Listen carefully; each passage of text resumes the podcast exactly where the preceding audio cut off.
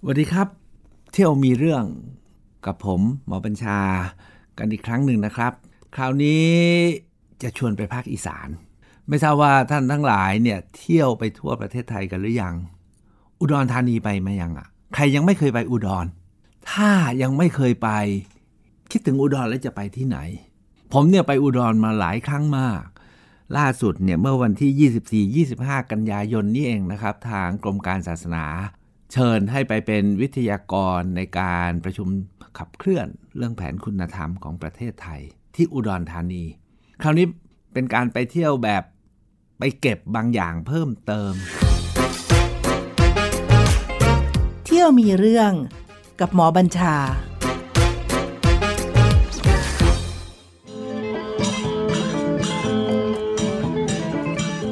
ถามว่าถ้าไปอุดรควรจะไปที่ไหน ผมลอง คิดดูถึงครั้งแรกที่ผมไปเมื่อประมาณเกือบ 30 ปีที่แล้ว ผมนึกถึงอุดรผมก็นึกถึงโอ้บ้านเชียง อยากไปบ้านเชียง เพราะโอ้เป็นมรดกโลกแล้วเคยกล่าวกันว่านี่คืออะไรอะคือหนึ่งในอารยธรรมของชาวไทยใช่ไหมที่ยิ่งใหญ่มากอะ จุดที่สองถ้าถามว่าไปไหน บางคนอยากไปคำชะโนดนะครับ เพราะว่าโหเป็นแดนดึกดำบรรแล้วมี รูพญานาคไปหาพญานาค ไปคำชะโนดไปบ้านเชียง ถ้าขาขาบูชาพระใช่ไหมอ๋อก็อาจจะไปภูก้อนนะฮะเคยเห็นใช่ไหมที่เป็น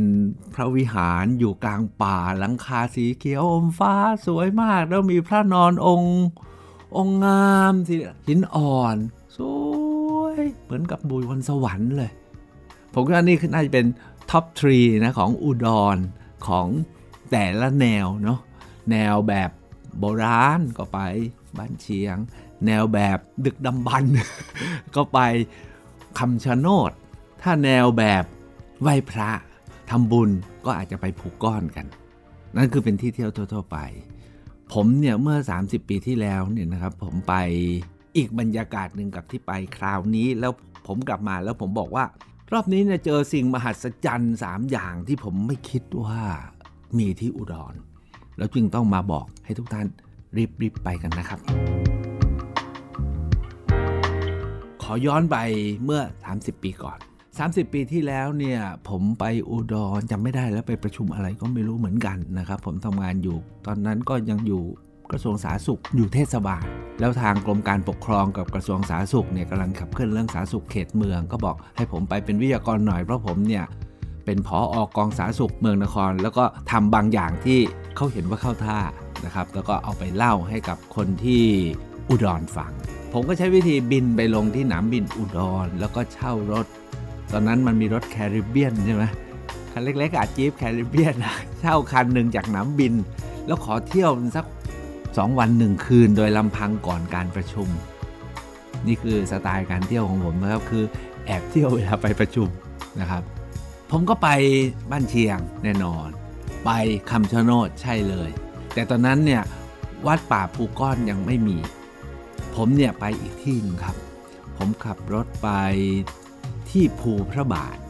โอ้ตรงนั้นนี่เป็นสุดยอดนะครับ ภูพระบาทเนี่ยจริงๆ แล้วรัฐบาลไทยเสนอเพื่อจะเป็นมรดกโลกนะครับเป็น tentative list อยู่ 10 ปี แต่พอครบ 10 ปีอะทำข้อสรุปดอซิเย่ไม่ทัน ซึ่งกติกาก็คือต้องตกไปเลย แต่ทราบว่าพยายามเจรจาขอขยายเวลา ซึ่งตอนนี้ผมไม่ทราบไปถึงไหนแล้วแต่ผมเนี่ยเคยไปคราวนั้นเนี่ยไม่ได้คิดว่าจะไปภูพระบาทหรอก เพราะจะไปเจอตำนานตำนานหนึ่งว่าด้วยเรื่อง หอนางอุสา เคยได้ยินนิทานเรื่องอุสาบารถไหมฮะ ไม่เคยได้ยินนะครับ เอาไปค้นเอาแล้วกันนะครับ อันนี้ไม่ตั้งใจจะเล่าแต่ผมใช้คำนี้ว่า พอไปถึงนั่นผมตั้งใจเออไปนอนกับสมมุติตัวเองว่าเป็นเท้าบารถเนาะแล้วเข้าป่าแล้วไปเจอนางอุสาซึ่งโอ้ยสวยใช่ไหมผมเนี่ยไปนอนในนั้นเลยนะครับ ตอนนั้นเป็นเป็นอุทยานประวัติศาสตร์ กรมศิลปากรทำไว้แล้ว แล้วมีที่พัก ผมก็ขับรถไปถึงพอถึงตอนเย็นเนี่ยเขาปิดแล้วไม่ได้จอง สุดท้ายผมก็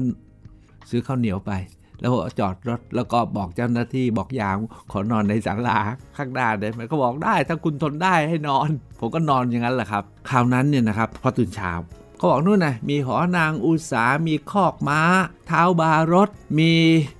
โรงพ่อตา มีโรงแม่ยาย เรื่องนี้มันเป็นเรื่องซับซ้อนนะฮะเรื่องของท้าวบารถไปหลงรักนางอุสาแล้วพ่อตาไม่ยอมรบกันสุดท้ายก็ตาย แล้วก็จบด้วยการนางอุสาถูกจับขังไว้บนบนหอแล้วก็มีสุสานนู่นนี่นั่น แต่ผมไปคราวนั้น ผมรู้สึกเฮ้ย มันมีอะไรมากกว่านั้นเยอะเลยอะ่ะ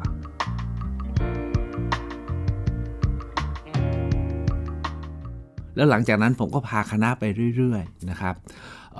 ล่าสุดเนี่ยผมนิมนต์พระหลายคณะไปนั่งภาวนากันที่นั่น เพราะที่นั่นมันกลายเป็นแดนพุทธภูมิสำคัญ เต็มไปด้วยดงเสมา ที่อาจารย์ศรีศักดิ์ใช้คำว่า มีสงฆ์หลายคณะมาชุมนุมกัน เพื่อใช้เป็นที่ปฏิบัติภาวนา ที่ตรงนั้นเนี่ยมันต่อเนื่องมาจากภูพาน แล้วก็เลยจนไปถึงเวียงจันทร์ อันนั้นเป็นเส้นทางภาวนาของพระ เอาว่าวันหลังค่อยว่ากันเรื่องของผู้พระบาทนะครับ แต่คราวนี้เนี่ยผมไปในอีกลักษณะหนึ่งก็คือ มันล่วงมาตั้ง 30 ปีละแล้วคิดว่าอยากจะชวนทุกท่านว่าต้องไปให้ได้ เพราะมีอะไรที่ไม่ธรรมดาที่จังหวัดอุดร มากอย่างเหลือเชื่อนะครับ คราวนี้เนี่ยผมไป 3 อย่างที่อยากจะชวนให้ไป ท่านลองเดาที่ไปไหนบ้าง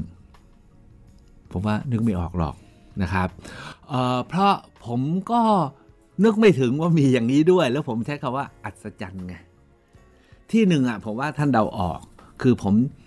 อยากไปกราบหลวงตามหาบัวที่วัดป่าบ้านตาด เราทราบว่าท่านเนี่ยเป็นพระที่มีปฏิปทา ผมเองเนี่ยจริงๆ ผมเคย ตั้งใจว่าถ้าเป็นไปได้จะอาจจะต้องไปพึ่งใบบุญอาจารย์หลวงตามหาบัวนะครับ เพราะว่าตอนที่ผมทำงานแล้วก็เครียดมากนะฮะแล้วสุดท้ายก็ไปบวชเนี่ยผมบอกว่าผมจะบวชวัดไหน หลายคนก็บอกไปบวชบวชไปอยู่กับหลวงตามหาบัวนี่แหละมีสิทธิ์ เจอธรรมะแล้วถึงขั้นบรรลุนะครับ แต่ผมได้ฟังกิติศัพท์ว่าวัตรปฏิบัติของวัดป่าบ้านตาลเนี่ยแข็งแรงมาก ผมก็เลยกลัวจะสู้ไม่ไหว ผมจึงไปบวชที่สวนโมกแทน เพราะตรงไปตรงมานะฮะ เรียนรู้มาว่าเฟล็กซี่กว่า ท่านก็ให้ออกแบบในการศึกษาภาวนาตามจริตของเราไม่เคร่งครัด ท่านบอกเป็นความรับผิดชอบของผู้บวช แต่ถ้าวัดป่าบ้านตาดเนี่ย ต้องเป็นไปตามครูบาอาจารย์กำหนดนั้นผมก็บอกว่าขอขอเอาตามที่เราพอทำไหว ผมออกแบบว่าถ้าอยู่สวนโมก เดือนหนึ่งไม่เจออะไร ผมก็จะย้ายไปอยู่กับอาจารย์ชาที่หนองป่าพง สักเดือนถ้าที่หนองประพงไม่ได้อะไร ผมจะย้ายไปป่าบ้านตาดเห็นไหมผมเนี่ยประเภทไม่สู้จริงนะ สุดท้ายผมก็มีความรู้สึกว่าอยู่สวนโมกแล้วพอได้อะไร ก็เลยไม่ได้ไปวัดป่าบ้านตาดแต่เมื่อศึกแล้วเนี่ยผมได้ไปกราบท่านหลายครั้งนะครับได้ไปฟังธรรมท่านที่ศาลา แต่คราวนี้เนี่ยนะผมอยากจะไปเพราะว่าสิ้นบุญท่านแล้ว แล้วก็ทราบมาว่า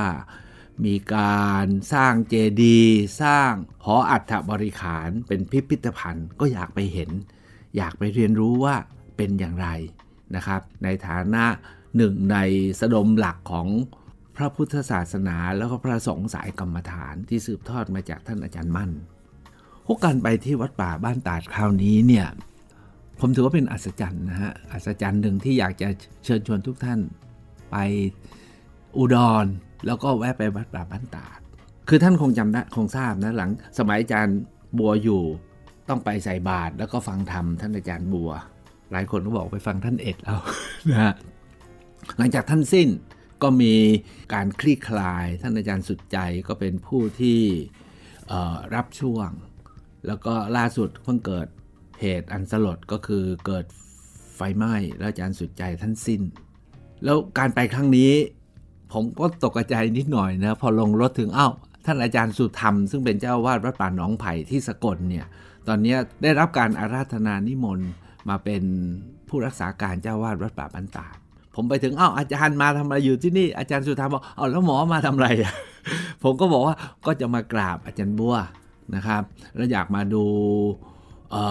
การคลี่คลายพัฒนาของวัดป่าบ้านตาด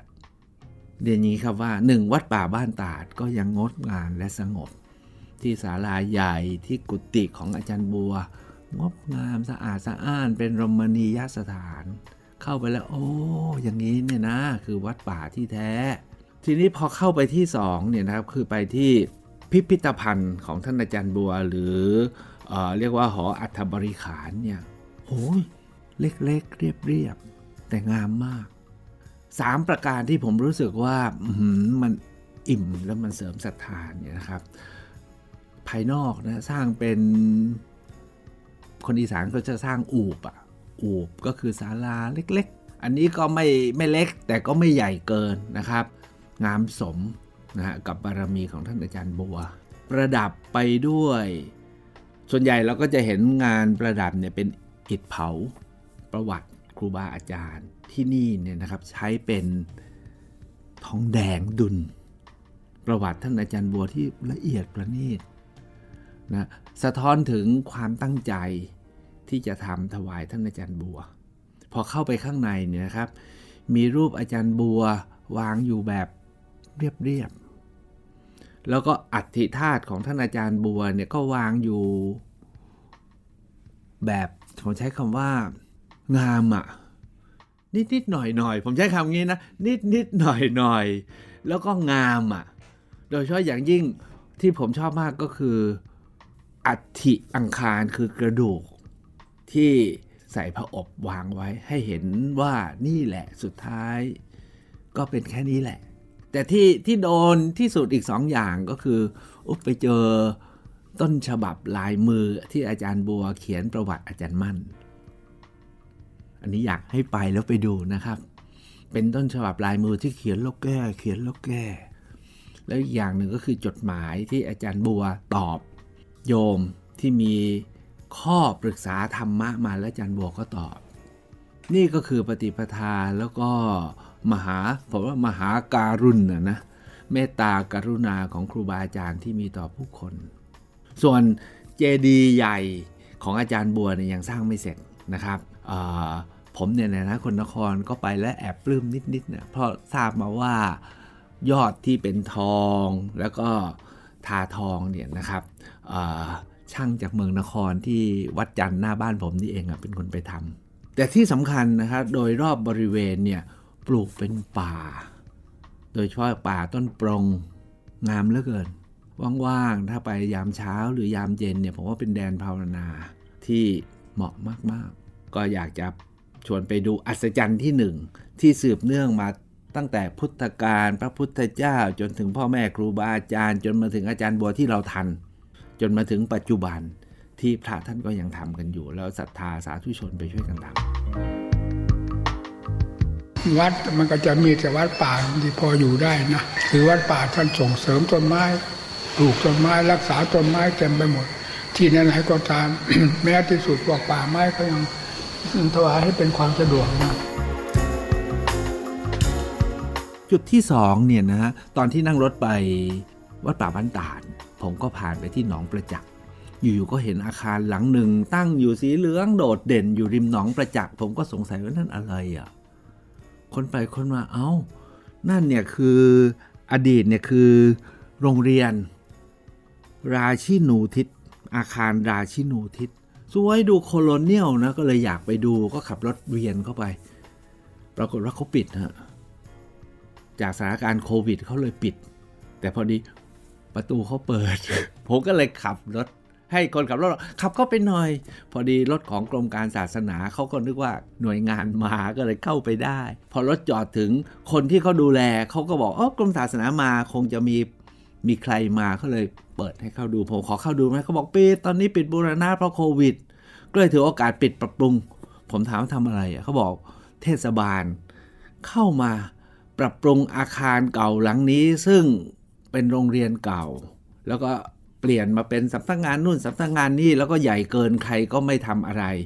เทศบาลนครอุดรธานี จึงเข้าไป take over อันนี้ผมว่าผมว่าเท่ผมผมแค่นี้ผมว่าอัศจรรย์แล้วนะครับ คือการที่มีอาคารเก่า สวยๆ งามๆ ของบ้านของเมือง เหลืออยู่ แล้วไม่รื้อทิ้งเนี่ยก็อัศจรรย์สุดๆละนอกจากไม่รื้อทิ้งแล้วนะครับ ยังมีคนเห็นค่า คนเห็นค่าจริงๆเนี่ยเท่าที่ทราบคือท่านผู้ว่าราชการเมื่อสัก 20 ปีที่แล้ว ท่านก็เห็น แล้วเป็นอาคารเก่า แล้วท่านก็บอกว่าต้องรักษาไว้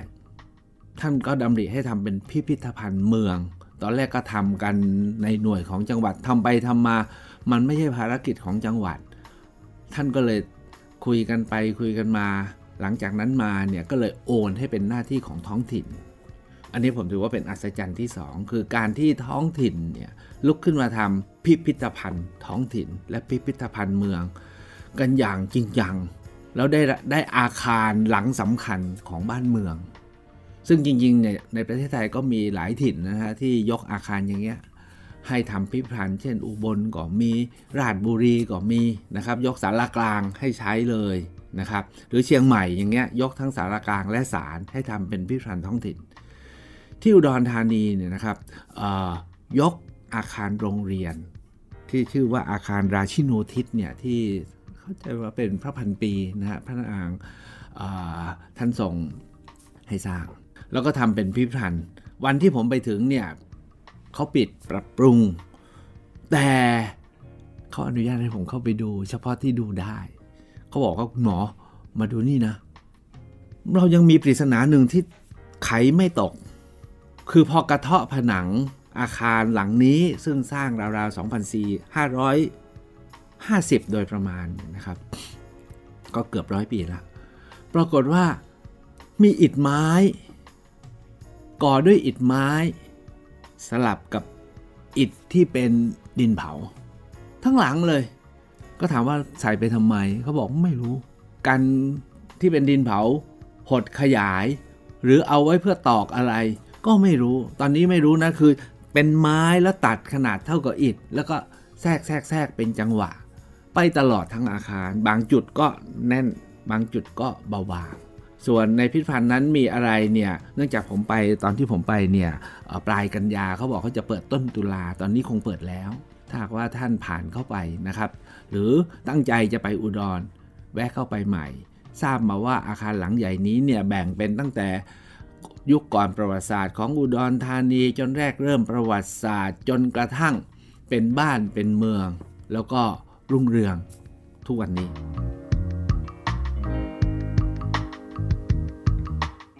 อัศจรรย์ที่ 3 ที่ผมไปที่อุดรธานีคราวนี้ ผมต้องใช้คำว่าอัศจรรย์จริง ๆ แล้วเรียกว่าใครไม่ไปเนี่ยไม่ได้แล้วล่ะเขาเรียกว่าศาลปู่ย่าของเมืองอุดรไอเราก็คิดว่าสารปู่ย่าก็เหมือนบ้านผมมีทวดใช่ไหมในภาคอีสานก็มีอะไรดอนปู่ตา หรืออะไรอะไรก็ไม่รู้แหละ แต่ปรากฏว่าที่อุดรเนี่ยนะเกิดปฏิบัติการพิเศษ ที่ผมเห็นแล้วอิจฉาอิจฉาเมืองอุดร แล้วชื่นชมคนอุดร ว่าเกิดขึ้นได้ไง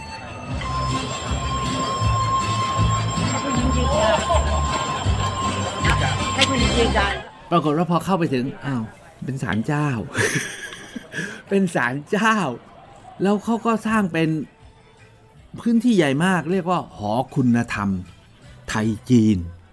อย่างไปสุพรรณเนี่ยเรามีอะไรนะร้อยแท่พันมังกรใช่ไหมแต่พอไปอุดรเฮ้ยอารมณ์มันไม่ใช่ แล้วอารมณ์มันแตกต่างมากเลยอย่างเช่น ผมตอนนี้อยู่นครก็พยายามที่จะสืบสาวตระกูลจีนที่มาอยู่นครคือโคตรของบ้านผมเนี่ยนะแต่พอไปอุดรเนี่ยไปเห็นเขาสุดยอดเป็นกรณีน่าศึกษาแล้วก็น่าจะเอาอย่างมากๆ พอเข้าไปถึงนะครับ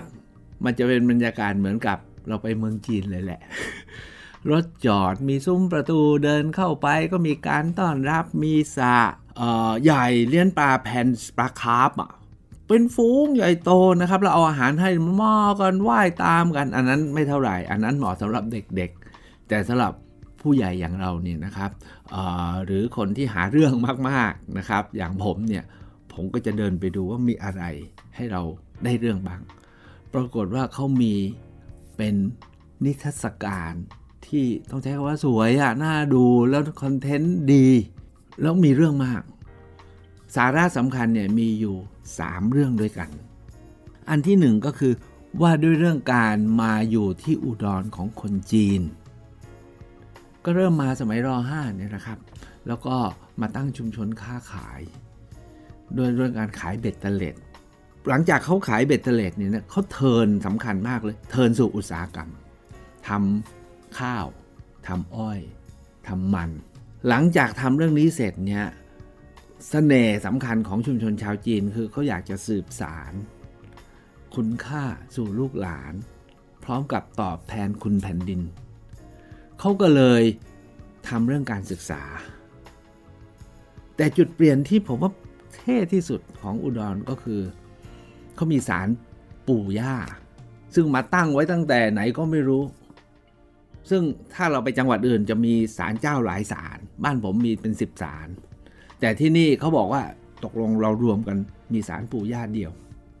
เราชาวจีนกี่ตระกูลแท้ตอนนั้นเนี่ยเขารวบรวมแล้วนะมีอยู่ในในงานที่ผมได้อ่านเนี่ยเขามีอยู่ 9 องค์กร 11 ตระกูลแท้ต้นทางชาวจีนที่อุดรเนี่ยรวมกันบอกว่าเรารวมกันเป็นหนึ่งเดียวดีกว่า มีสารปู่ย่าสารเดียว แล้วองค์กร 11 ตระกูลแท้นั้นเรามารวมกันเป็นหนึ่งทำให้มีเกิดพลังใหญ่ของจีนอุดร ซึ่งเขาเก่งในเรื่องของการค้าขายอยู่แล้วนะครับ แล้วเขาก็รวมกลุ่มกันสร้างขบวนขับเคลื่อน ชุมชนชาวจีน ที่อิงคุณธรรมคำว่าอิงคุณธรรมคือเขาเอาปรัชญาของจือ ผมเข้าไปแล้วเนี่ยผมว่าเป็นหอเรียนรู้เรื่องปรัชญาของจือที่ดีมากไปที่ไหนในเมืองจีนผมยังไม่ไม่รู้สึกอินเท่ากับไปที่อุดร นี่ผมพูดอย่างนี้เลยนะเขาว่าด้วยประวัติความเป็นมาชีวิตของของจือจนถึงจบอะของจือเนี่ยจบไม่ดีนะครับ แต่คำสอนเนี่ยได้รับการเอามาใช้หลังจากคงจือตายไปแล้วเป็นร้อยปี แล้วตอนนี้กลายเป็นคุณธรรมที่สร้างชาติจีน ที่เน้นเรื่องเมตตา เน้นเรื่องกตัญญูแล้วเน้นเรื่องการปกครองที่เป็นธรรม แล้วทุกวันนี้ยังใช้อยู่แล้วก็แพร่ขยายไป แล้วชุมชนชาวจีนเหล่านี้เขาสร้างกระบวนการกิจกรรมของคนจีนในอุดร แล้วพิธีกรรมนะฮะประเพณี ที่เกิดขึ้นในอุดรเนี่ยมีหลายประเพณีหลายพิธีกรรม แล้วก็หลายลูกเล่น ที่น่าสนใจมาก ผมไปดูแล้วน่าสนใจ แต่ที่สำคัญคือผมไปนั่งดูไล่ดูนามสกุลนะ อันนี้นอกเรื่องหน่อยนะ แบบหาเรื่องนะฮะผมไล่ดูนามสกุลแล้วเออไม่เจอนามสกุลใครเข้าไปยุ่งกับการเมืองเลย อันนี้อาจจะเป็นอีกเสน่ห์หนึ่งของจีนคือ รักษาหลักบางอย่างไว้แล้วก็ไม่ข้องเกี่ยวหรือไม่ผูกพันแบบ มากเกินไปกับการเมือง ซึ่งบางแห่งเนี่ยอาจจะไปผูกพันมากสุดท้ายก็ไปติดหลุมฝักฝ่าย อันนี้เขาสร้างความเป็น unity ของเขาได้นะครับอันนี้เป็นจุดที่ผมถือว่าเป็นอีกสุดยอดที่อยากให้ไปนะครับ แล้วท่านก็จะได้ซึมซับถึงของการค่อยๆขับเคลื่อนของคนกลุ่มหนึ่งนะฮะที่เข้ามาแล้วตั้งมั่นแล้วก็เป็นหลักใน ยังดำรงอยู่ แล้วก็ทำประโยชน์ให้กับท้องถิ่นได้ อันนี้คือสุดยอดที่ 3 ที่ผมถือว่าเป็นอัศจรรย์ แล้วก็ในประเทศไทยเราเนี่ยเรามีจีนอยู่ทั่วทั้งประเทศเลยนะครับ ผมไม่เห็นการขับเคลื่อนขบวนการกลุ่มก้อน ระบบของพี่น้องชาวจีน ซึ่งผมเองผมก็เป็นทายาทจีนนะอย่างเท่อย่างที่อุดรธานีนะครับ เพราะฉะนั้นถ้าไงก็ไปให้ได้ ท้ายสุดไหนๆเนี่ยไปอุดรเนี่ยผมไปผมไปแวะอีกที่หนึ่งครับส่งท้ายนะครับสำหรับการไปเที่ยวมีเรื่องเออผมเนี่ยไปแวะฟาร์มอุดรสัญชัยถ้าใครเกิดทันเนาะเมื่อ 2520 เนี่ยเกิดปฏิบัติการพิเศษ แล้วเป็นเรื่องโด่งดังโลกเลยนะครับว่ามีคนอุดรคนหนึ่งเนี่ยแกเอากล้วยไม้สามปอยดง รู้จักไหมกล้วยไม้สามปอยดงนะเป็นแวนด้าใบร่องไปผสมกับแวนด้าใบแบนผมนี่บ้ากล้วยไม้แวนด้าใบแบนโจเซฟิน แล้วออกมาเป็นดอกไม้พันธุ์พิเศษคือผสมข้ามพันธุ์แล้วก็ให้กลิ่นหอม แล้วโด่งดังเขาเรียกว่าอุดรสัญชัยจนกลายเป็นชื่อคำขวัญประจำจังหวัดนะตอนหลังเพิ่งเอาออกโด่งดังมากผมก็แวะไปดูเหมือนกัน ตอนนั้นเนี่ยถือเป็นแบรนด์ของจังหวัดอุดร แต่ทุกวันนี้เอาออกจากเอาคำขวัญล้วเพราะว่าทุกวันนี้มันก็มีอย่างอื่นมากมาย แต่ผมแวะเข้าไปนะครับ ก็พบว่าทุกอย่างก็ยังเดินหน้าอยู่โดยทายาทของผู้ที่ผสมพันธุ์เมื่อ 40 ปีที่แล้ว แล้วก็ยังมีน้ำหอมขายนะครับ ที่สำคัญก็คือผมเนี่ยบ้าหลายเรื่อง ผมก็เลยได้กิ่งอุดรสัญชัยมาปลูก กิ่งหนึ่งเวลาเราไปเที่ยวนะต้องหาของระลึกหาอะไรต่ออะไรนะครับ ส่วนที่วัดป่าบ้านตานั้นอาจารย์สุธรรมท่านเมตตามอบรูปหลวงตามหาบัวมาให้ผมรูปหนึ่งผมก็ได้ของขวัญของที่ระลึกนั้นไปเที่ยวมีเรื่องหาเรื่องแล้วก็เก็บเกี่ยวกันตามถนัด ผมก็ได้มาหลายเรื่องครับจากอุดร ที่อยากจะจบว่าต้องไป จะไปแค่3บวกหนึ่งที่ผมไปคราวนี้ หรือไปที่ที่ท่านไม่เคยไป หรือท่านที่อยากจะไป ซึ่งผมเชื่อว่ายังมีอีกเยอะเลย ที่สำคัญนะ ทะเลบัวแดงอุดรนี่ต้องไปนะ ผมเคยพาไปน้องผมตก จมป๋อมแปมเลยครับสวัสดีครับ เที่ยวมีเรื่องกับหมอบัญชา